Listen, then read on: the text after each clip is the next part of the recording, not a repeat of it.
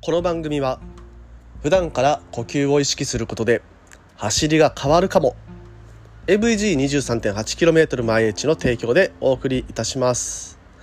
ということで、えー、本日もおはようございます。毎朝10分走りに聞くラジオを始めてまいりたいと思っています。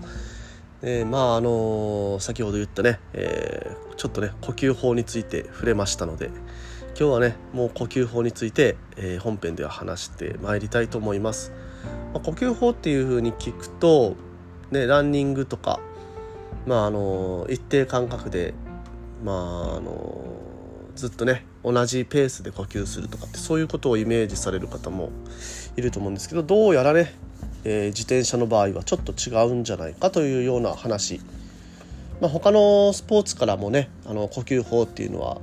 取り入れてこういう呼吸法っていいんじゃないかなっていうような提案もあったりしますので、えー、ぜひとも、えー、楽しんでお聴きください。それでは本編いきましょう。チェックイラウト。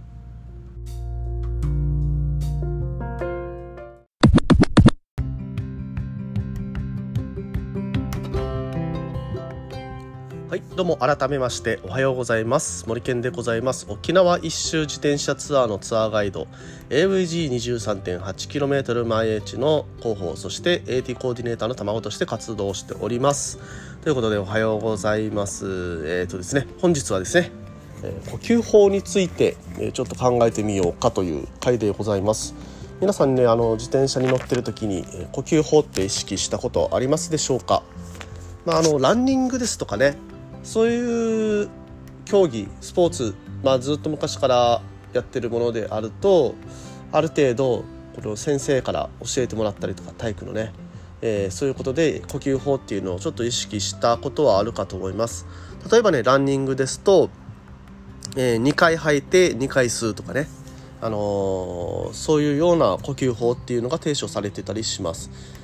うん、で自転車って実際どういう呼吸法なんだろうっていうとこれね、あのー、一定間隔でそういった決まりきった呼吸法っていうのは実数はね調べてみるとあんまないのかなっていう風な、えー、イメージがありました。ので、えー、ちょっと今日はねそこについて共有したいと思います。でそもそもねじゃあランとその自転車なんでその呼吸法が違うのかということなんですけれどもまずねあのランについてなんですけれどもランね普通に走ることね。えー、走る時にまあ長距離走ですよ長距離走を走る時に急に加速したり急に減速したり、まあ、急にあのー、何ですかねパワー足にかけるパワーを変えたりっていうことって少ないと思います。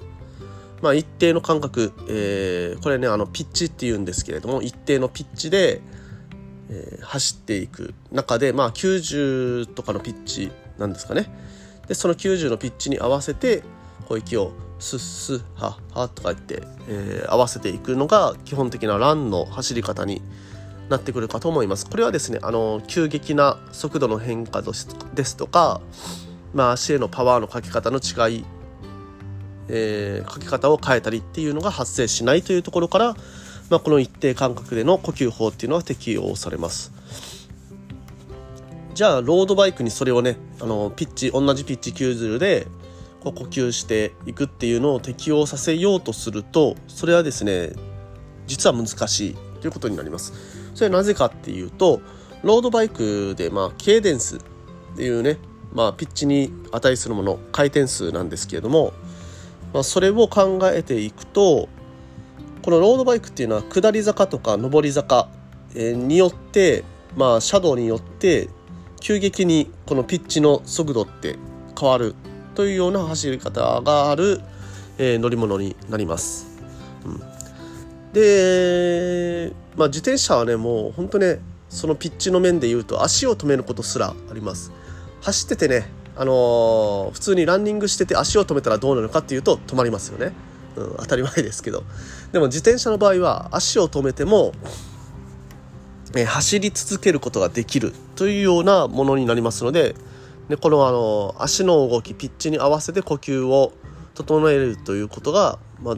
難しいということはこのことからもわかるかと思います。じゃあねあのー、どういうふうな呼吸法をしたらいいのと、うん、結局わかんないじゃんっってなってくると思うんですけれどもまあねシーンに合わせたこの呼吸法っていうのをやるしかないかなというふうに思っています。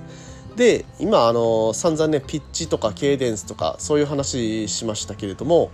もうねピッチとかそのケイデンスとか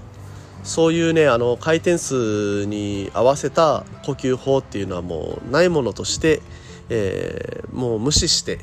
いただくところから実は始めないといけないというのがこの自転車の呼吸法の考え方かなと思っています。じゃあシーンに合わせてって、まあ、どういうシーンに合わせるのっていうと例えばね、あのー、上り坂ですとか集団からはぐれそうになってる時っていうのはあの一時的にパワーを上げないといけない、えー、ワット数を上げないといけないというようなことになるかと思いますのでその時は呼吸を深くする、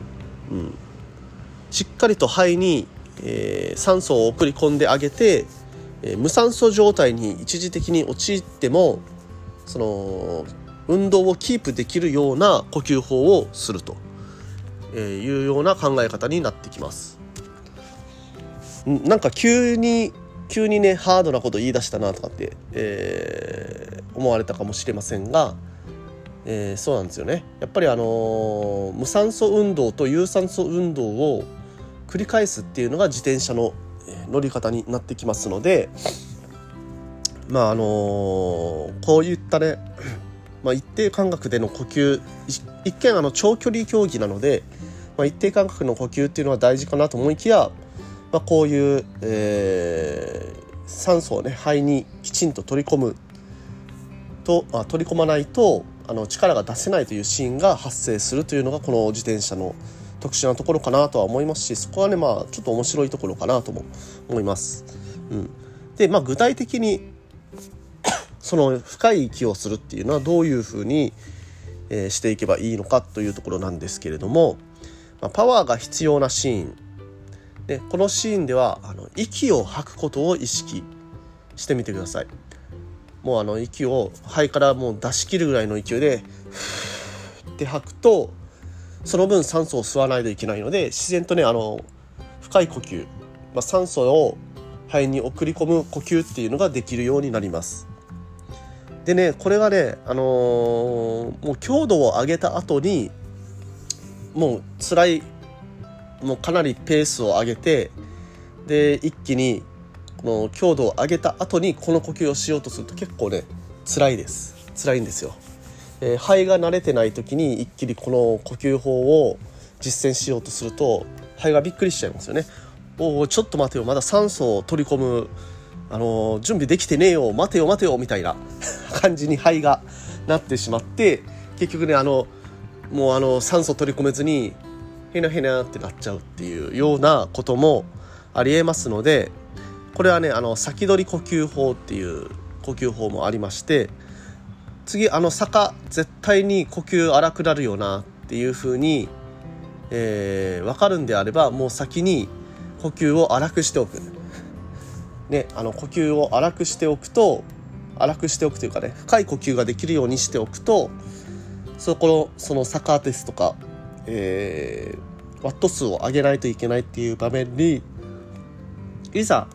なった時に、え呼吸がしやすい。というような、えー、ことになりますのでまあね、あのー、パワーが必要なシーンっていうのはあらかじめ分かるようでしたら先取り呼吸法っていうのをお勧めします。これはですね、あの水泳で潜水まあ、私もともと水泳やってたので結構ねあの潜水で 25m とか 50m とか、えー、そこを潜るような練習をやることもあったんですけれどもこれはですね何がいいかっていうと肺に酸素をちゃんと取り込んでキープするための、えー、呼吸法っていうのが学べるという、えー、利点があります。でその潜水をする前に一回ね呼吸をね荒くするんですよね。っていう風にえー、そうすると肺に取り込める酸素の量が一時的に上がるんですよ。でその中で、まあ、潜水をすると潜水の距離が伸びるあの肺肺に蓄えられる酸素の量も伸びると、まあ、そういうふうにしてあえて、えー、1回呼吸を荒くして心拍数も上げることでねあのその継続っていうのはできるかと思いますのでそういうふうに強度を上げる場合には呼吸を深くする荒くするということも、えー、必要になってくるかと思います。じゃあ逆に強度が低い時強度が低い時で下り坂であのほとんどこがなくていい時っていうのもあるかと思うんですけどもそういう時こそですね、えー、しっかりと深い呼吸、まあ、息を吐くはーって吐いて吸うっていう呼吸をやって肺に酸素をいっぱい取り込んでおいて、えー、体の、まあ、乳酸ですとかそういったものを排出できるような、まあ、準備をしておくと。まあね、えー、強度が低い時こそまあ、その時こそしっかりと呼吸に気をかけるということでライド全体での疲れっていうのが軽減されます。えーとですね、オックスフォード大学で、えーまあ、水泳これはね水泳の選手に対する実験が行われていたんですけども実証ですね。えー、っとですねこれ腹腹腹のお腹の、えー、腹圧をかけたまんま呼吸するっていうことであのーその1万何千キロっていう距離を泳いだとしても疲れっていうのが全然違うあの全然ないないないわけではないですけどね。その腹圧呼吸っていうのを意識する時としてない時っていうのは疲れが全然違うっていうような、あの、実証結果も出たりしてますのでちょっとね調べてみていただいたら、えー、分かると思うんですけれども普段の生活からこの腹圧を意識した呼吸をやることでまあ、この持久持久系の、えー、運動、まあ、自転車です自転車ですとかランニングですとかそこら辺にもね効果があるのではないかというような実験もありますのででそこら辺気になった方はちょっと調べていただければと思います。はい。ということで、えー、今日はですね呼吸法自転車における呼吸法について話してまいりました、えー、毎朝10分走りに聞くラジオではこういったような、まあ、あの自転車にねちょっと役立つような tips と話しております。また、あのこの放送役に立ったなですとか、えー、また聞きたいなという方は、ぜひともフォローしていただいて、SNS, SNS 等で感想を共有していただければと思います。今ですね、あの、インスタグラムですとか、ツイッターの私の、あのまあ、AVG のプロフィール欄見ていただきますと、質問箱等を設置してありますので、えー、ぜひともそちらから質問等をいただけたら嬉しいです。それでは、えー、今日もありがとうございました。皆さん気をつけていってらっしゃい。